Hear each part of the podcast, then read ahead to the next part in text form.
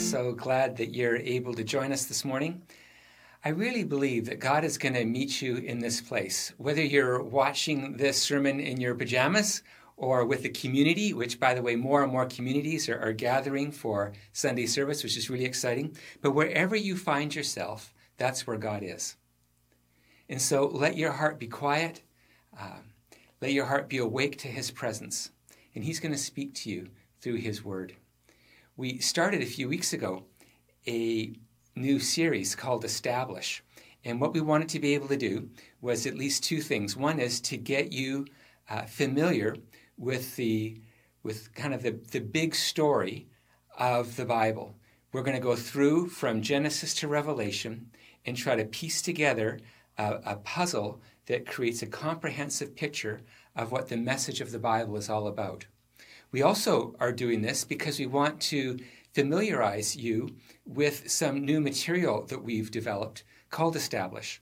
And it is a 31 day devotional that takes people through the Bible uh, in those 31 days, but also connects them with a coach so that they can be discipled even as they're going through their personal study. And so we're really excited about that material and want you to become acquainted with it. Well, we started a few weeks ago.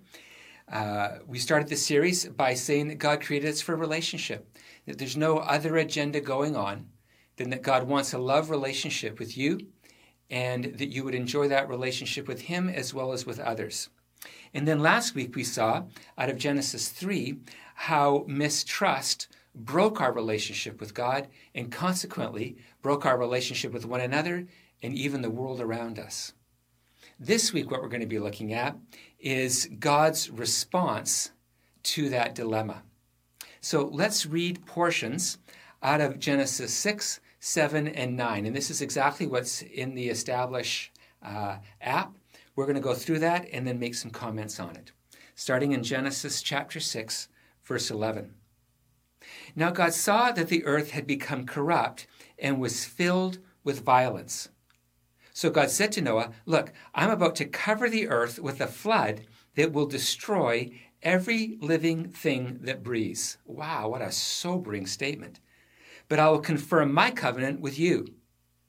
When everything was ready, this is now in chapter 6. When everything was ready, the Lord said to Noah, Go into the boat with all your family, for among all the people of the earth, I can see that you alone are righteous. What a sobering statement. You alone are righteous. Take with you seven pairs, male and female, of each animal, to ensure that all life will survive on the earth after the flood. It will rain for forty days and forty nights, until I have wiped from the earth all the living things that I have created.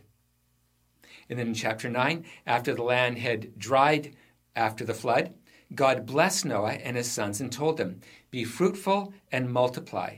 This is kind of an echo of what he said to Adam and Eve Be fruitful and multiply, fill the earth. I am giving you a sign of my covenant with you and with all living creatures for all generations to come. I have placed my rainbow in the clouds. It is the sign of my covenant with you, my commitment to relationship with you and with all the earth. Never again will the floodwaters destroy all life. What we see in this passage is that God is revealing three things that matter to him. Now, I would like to ask you before we jump into his list, I'm curious what your list is. If I was to ask you what really matters to you at this time, what would you say? Well, I think most people would say that physical health is really at the top of lots of people's lists. That with all that's going on in this pandemic, people are very concerned about their physical health. That's a huge matter huge concern.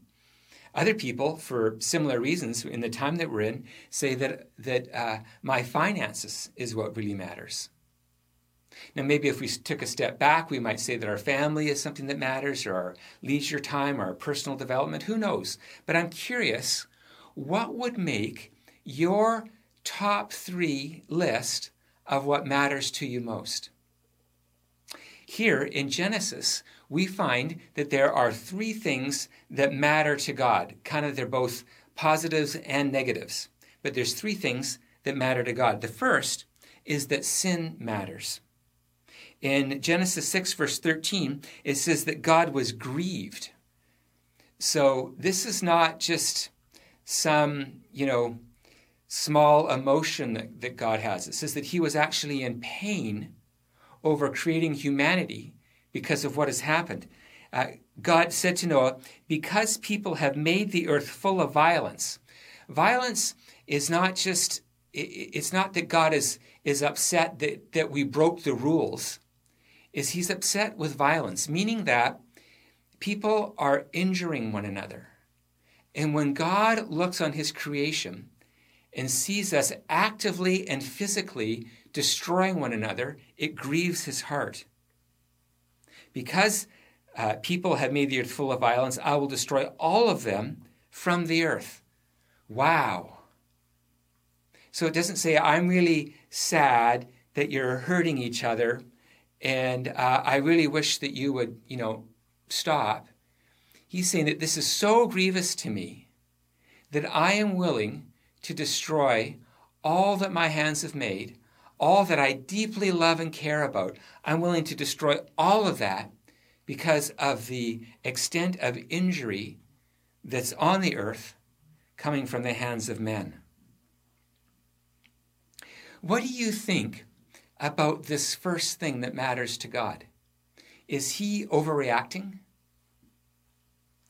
Is he uh, somehow um, uh, taking it personally, or is just doing something out of out of uh, out of anger and wrath? Is this what's going on? You know, I think. Well, first of all, I think the answer obviously is no, uh, because God's not like that. But I think that what causes us to go there to kind of question the motives of God is because His deep reaction to sin doesn't quite line up with ours. I think that we do have a reaction to sin, but it's mostly about how other people hurt us and disturb our sense of peace and well being.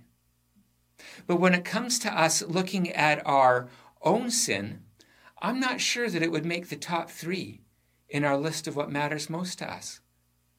I'm not sure, especially uh, if we were look at, to look at the broader society. I don't see people grieving over their sin.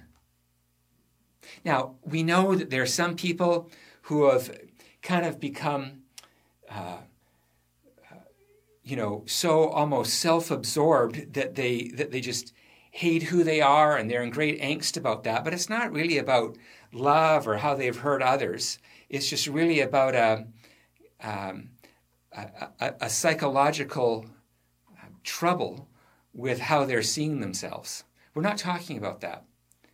We're talking about that uh, when I actively hurt others, it really, really matters. So much so that it would be at the forefront of my mind that I would want to be a person that is loving and gracious and kind and generous towards others, and that I would do nothing to hurt the people around me or to hurt the God who created me.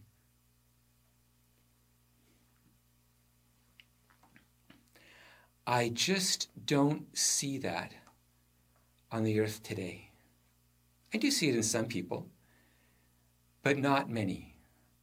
And as rare as it was in Noah's time is as rare as it is in our time. That when I talk to people, I mostly hear them describing how they are bothered by how other people disturb them and not bothered by a self centered existence.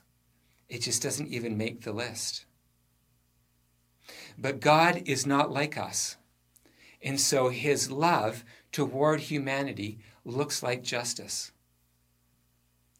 And here's the, the trouble that we have with justice. Well, first of all, that it, it would uh, implicate us, is that we're sinners. We're deserving of death and judgment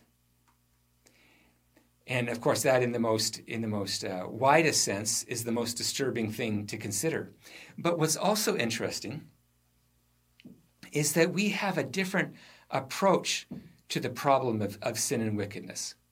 And it goes something like this uh, The way that we're going to have peace on earth is if we actually lower our standard, standard of righteousness and ignore the sin that's around us. This is, uh, this is a radically different approach than what God has. Whereas we think that what's going to solve everything is kind of a hyper acceptance. And God says, uh, no, actually, there are some things that I deem to be unacceptable. And I will exert my power and force against those things to see them abolished. I'm not, I'm not trying to make, uh, you know, what's unacceptable be as small as possible. No, I want you to experience the most love that you can. And so, in order to do that, uh, we need to uh, concern ourselves with things that violate the law of love. And so, God comes along to humanity and says, I am enacting justice against you. I can no longer tolerate how you hurt those around me and how you dishonor who I am. I have to intervene and do it just as you are violent. I'm going to respond in a violent manner and eradicate the world from sin. Sin matters to God. The second thing that we see that matters is righteousness, the opposite of sin, is righteousness. Look at what it says also in chapter 6, verse 9. It describes Noah like this Noah was a righteous man. Now, we, we know that righteousness means that he's, he's someone who values right relationship. It's not that he, you know, ticked off all the boxes of good behavior, is that he, the way that he conducted himself was in right relationship with God and others. Noah was a righteous man and blameless among the people of his time. What a remarkable thing to say about somebody. Blameless among the people of his time. Now, when I hear the word blameless, I correlate it to the idea of being sinless. But this is not what it means. What the word blameless means is to be somebody uh, who has integrity, somebody who lives by their godly convictions. And this is exactly excuse me, what we see with Noah is that he is somebody who lived with integrity. That what he believed is also how he lived. And part of that integrity then is humility. So if somebody's blameless, it doesn't mean they don't ever sin. It just means that they're even aware of their sinfulness and they don't excuse it or justify it. That's actually part of integrity. So, uh, Noah was uh, a righteous man, blameless, even in terms of his sinfulness, in a sense, is that in that he was humble and was willing to admit when he did wrong. Uh, blameless among the people of his time, and he walked faithfully with God. Wow, this is just a beautiful summary of the first two, isn't it? Is that at the end of the day, what Noah is known for is somebody who has a faithful, personal relationship with God. Uh, growing up, what I heard when I heard of people talk about salvation is this is the phrase that I always heard God saves sinners. Now, the Bible teaches that, that, that that's true, so I'm not obviously arguing with that. For sure, God saves sinners. But it almost sounded like the prerequisite to being saved was to be sinful.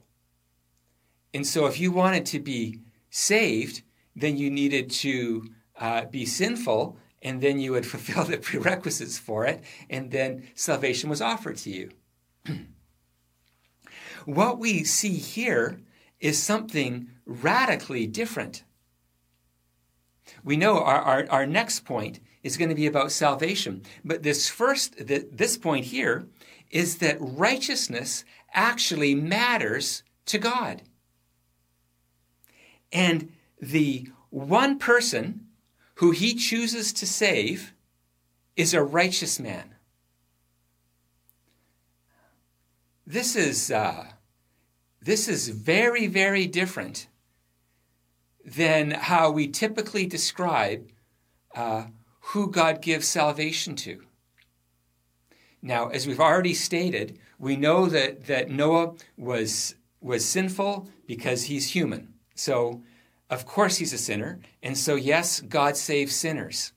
But out of all of the sinners that could be saved, he chose a righteous man to save. And his righteousness was so profound that his family could benefit from it. His wife and children and their uh, and who they married, they would all benefit because Noah was righteous, blameless, and walked with God. Did you know that righteousness matters to God? How you conduct yourself determines how he responds to you. Now, again, we need to be very, very clear that this isn't somehow about personal perfection, and unless we're perfect, God won't love us. It says, For God so loved the world. We know that God loves everyone. But, uh, but those who receive salvation actually have a righteousness, a desire to be in right relationship with God, to walk faithfully with God. This is their desire. And so God responds to that desire by doing what they can't do for themselves, and that is save them. So for sure, salvation is based thoroughly on the mercy and kindness and generosity of God. But that salvation is, uh, is given to those who long to love God. What concerns me about our statement that uh, God saves sinners is that there's almost no reason to be righteous. Um, I'm saved anyways, so I can do whatever I want, and uh, God is required to love me. Well, no, He's not. Now, there's no way that you're ever going to be perfect, and nobody cares about that except maybe our ego. But if we don't long to be righteous, uh, God will not extend his saving hand to us. Your relationship with God and your relationship with others will, uh, will be uh, violently damaged to the point of death if you do not choose righteousness. Salvation is not uh, to be contrasted with being righteous, it fulfills our desire to be righteous. So, look what's going on here. The first two things that matter to God might not make our list. That He is thoroughly committed to eradicating sin on the earth and in our lives. That really, really matters to him, and which makes the inverse also matter to him. That our righteousness is deeply valued by him. That he commits himself to those who commit themselves to being righteous in right relationship with God and others. Uh, last night we watched um, an older movie called John Q with Denzel Washington. And a uh, great movie. and uh, there's one point in the movie where he's kind of giving a, a final speech to a son who's uh, desperately sick. And it's very interesting to hear this father summarize what matters in uh, the, the, the most core things that matter when he gives his son this final speech. And so he says some things that aren't, you know, as helpful as others, like, you know, make a lot of money. but he says, you know, love and respect your mom and be a man of integrity because your word is your bond.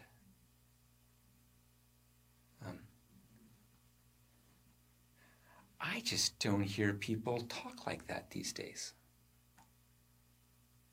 I think uh, people choose integrity to the degree that it will make them look good. But behind closed doors, they just feel free to do whatever they want to do. Because it's not about a, an internal heart that longs for righteousness, is I just don't want to look bad in front of other people.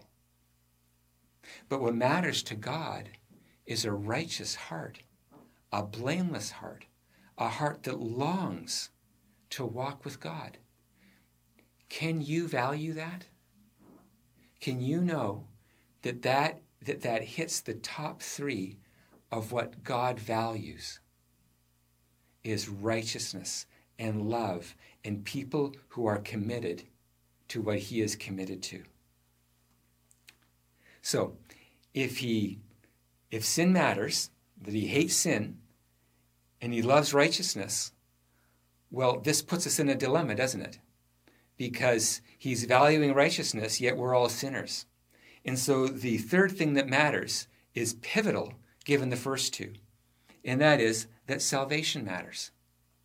Salvation really matters. Here's how 1 Peter chapter 3 describes the story of Noah and the ark and the flood. Listen to how it's described. It's described as a, as a metaphor of salvation. Only eight people were saved from drowning in that terrible flood.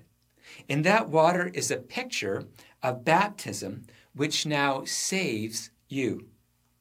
Not by removing dirt from your body. Baptism is not a shower. But as a response to God from a clean conscience.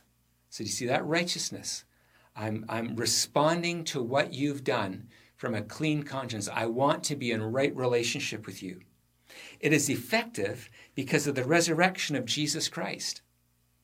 So what it's what it's basically saying is that Noah deserved to die as much as all the other people who died at that time uh, because he was sinful. And so he was, in a sense, covered by the waters of judgment as much as anybody else was. He wasn't exempt from dying. But as he died, and the, the ark represents Jesus. And so as he dies to his sin in the ark, in Jesus, Jesus has the power to lift us from death and judgment and give us new life. So the idea of salvation then is not that we kind of skirt around death and then just get to live forever. It's actually that we still go through death, but because we're in Jesus in that journey, we experience everlasting life in Him. But again, does this matter to us? Does dying to sin matter to us? Or is heaven just a picture of being able to be perfectly selfish? Do we want to be crucified to our sin?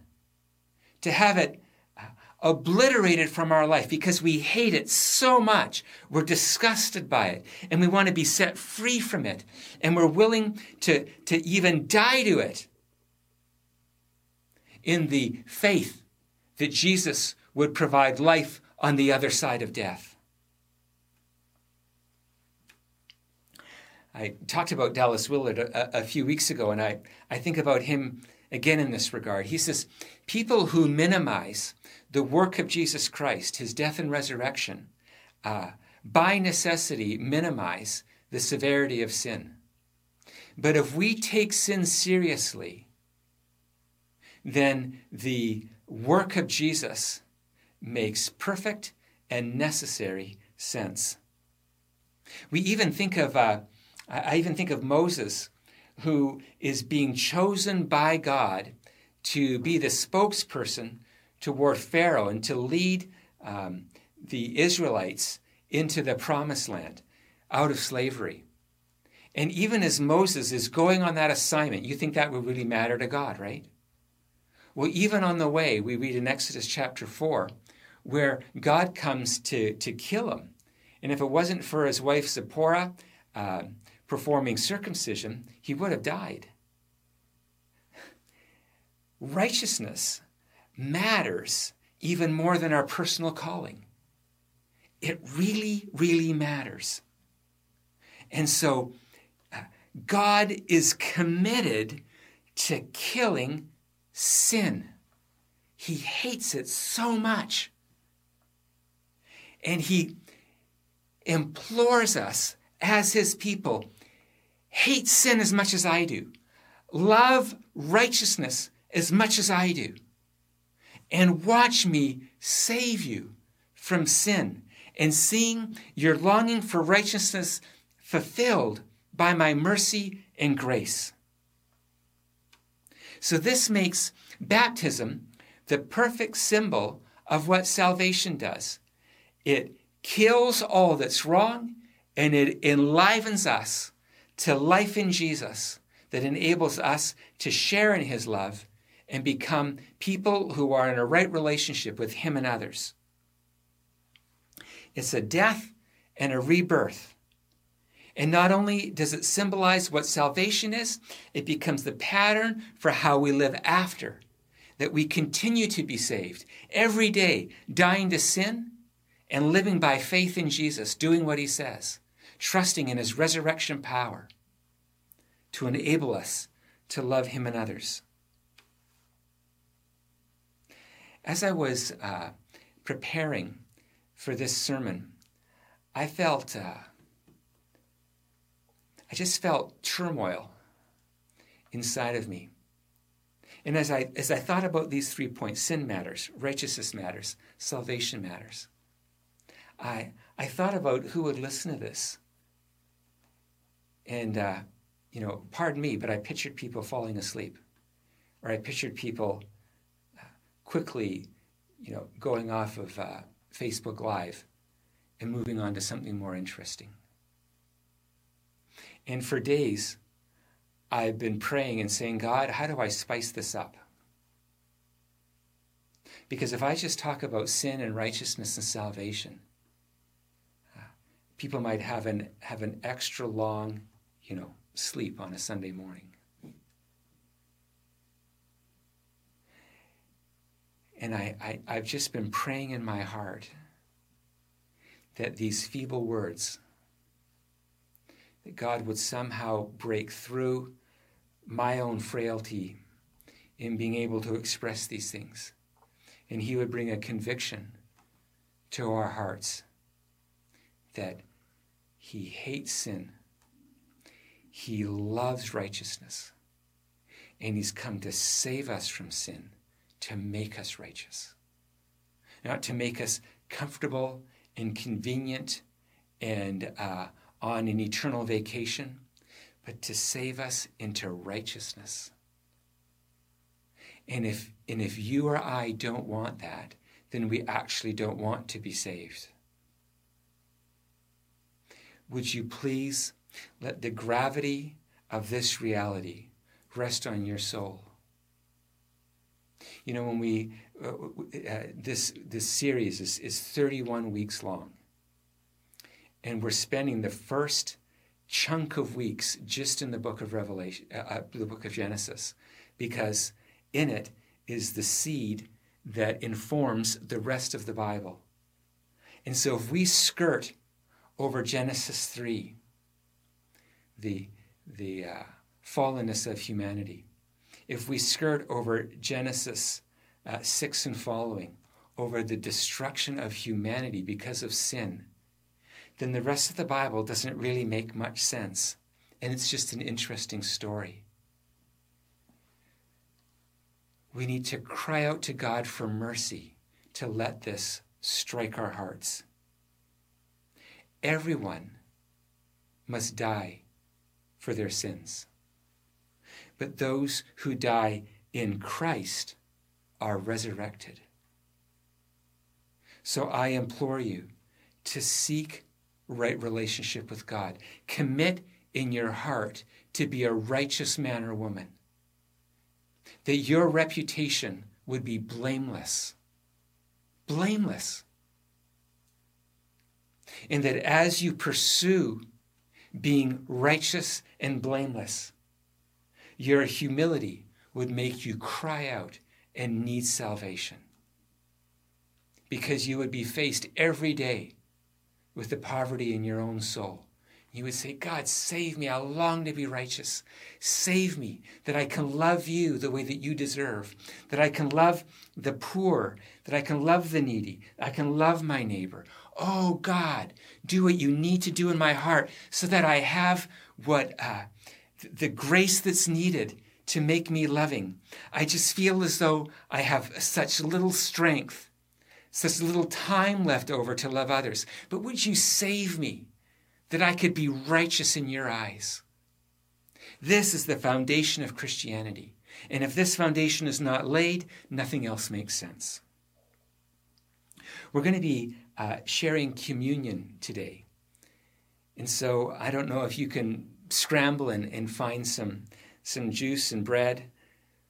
Um, but it's important that we end this sermon with this sacrament. Because uh, baptism, which by the way is going to be happening in just a few weeks, and so if you've not been baptized, let this sermon motivate you. That you would make a public declaration to die to your sin and to trust Jesus for salvation from sin to make you righteous. So, uh, you know, the, the class is, is, is, is happening today, so, you know, sign up for it, please. But, um, but after the, the, the, one act of baptism, what, uh, what communion is, is the ongoing reminder of our need to die to our sin and to live in the mercy and strength of Jesus Christ. And so I would like us to participate in this now today, that we would share in these elements and remember what matters to God. It says in 1 Corinthians 11, verse 23 For I received from the Lord that which I also delivered to you, that the Lord Jesus, in the night in which he was betrayed, so, this is a Jesus who is very well acquainted with the sinfulness of humanity, experiencing that violence against himself. In the night which was betrayed, took bread, and when he had given thanks, he broke it and said, This is my body, which is for you. Do this in remembrance of me. What does this bread signify? It signifies the, the, the strength of God through the work and power of the resurrected Jesus to deliver us from sin and to enable us to be righteous. Do you want to be righteous? Then be hungry for this bread. Because it's only by His grace that we become righteous. So, Father, we thank you for this bread. We thank you for, it, for what it symbolizes the strength of Jesus of his resurrection power to make us walk in right relationship with you and with those around us. And so we say that we are hungry for you today. We are hungry to be righteous. And because of that, we are, uh, in a sense, greedy for these elements to set us free from the bondage of sin and to make us new in you. This is Christ's body broken for you. Take and eat.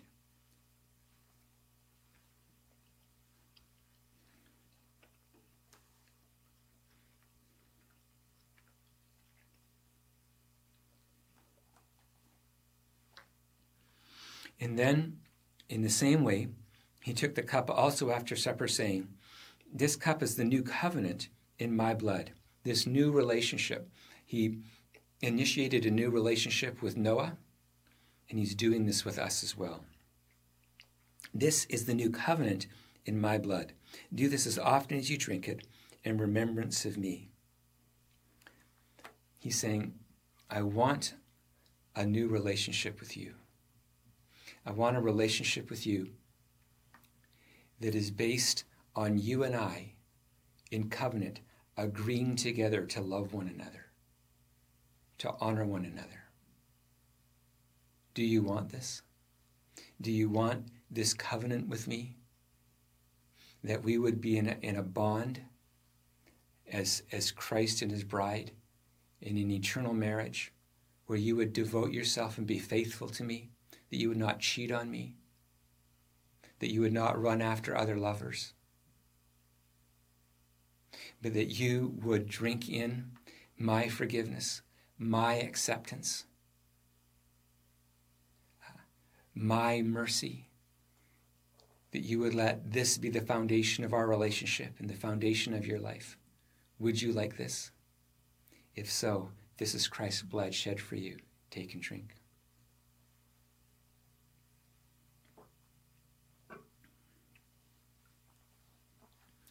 Father, we thank you for showing us in your word what matters. And we have been maybe running after all kinds of other things that matter, whether it's been wealth or pleasure, just even physical safety. Father, would you enable us to order our priorities to match yours? Let us hate sin. Let us love righteousness. And let us be desperate for your salvation.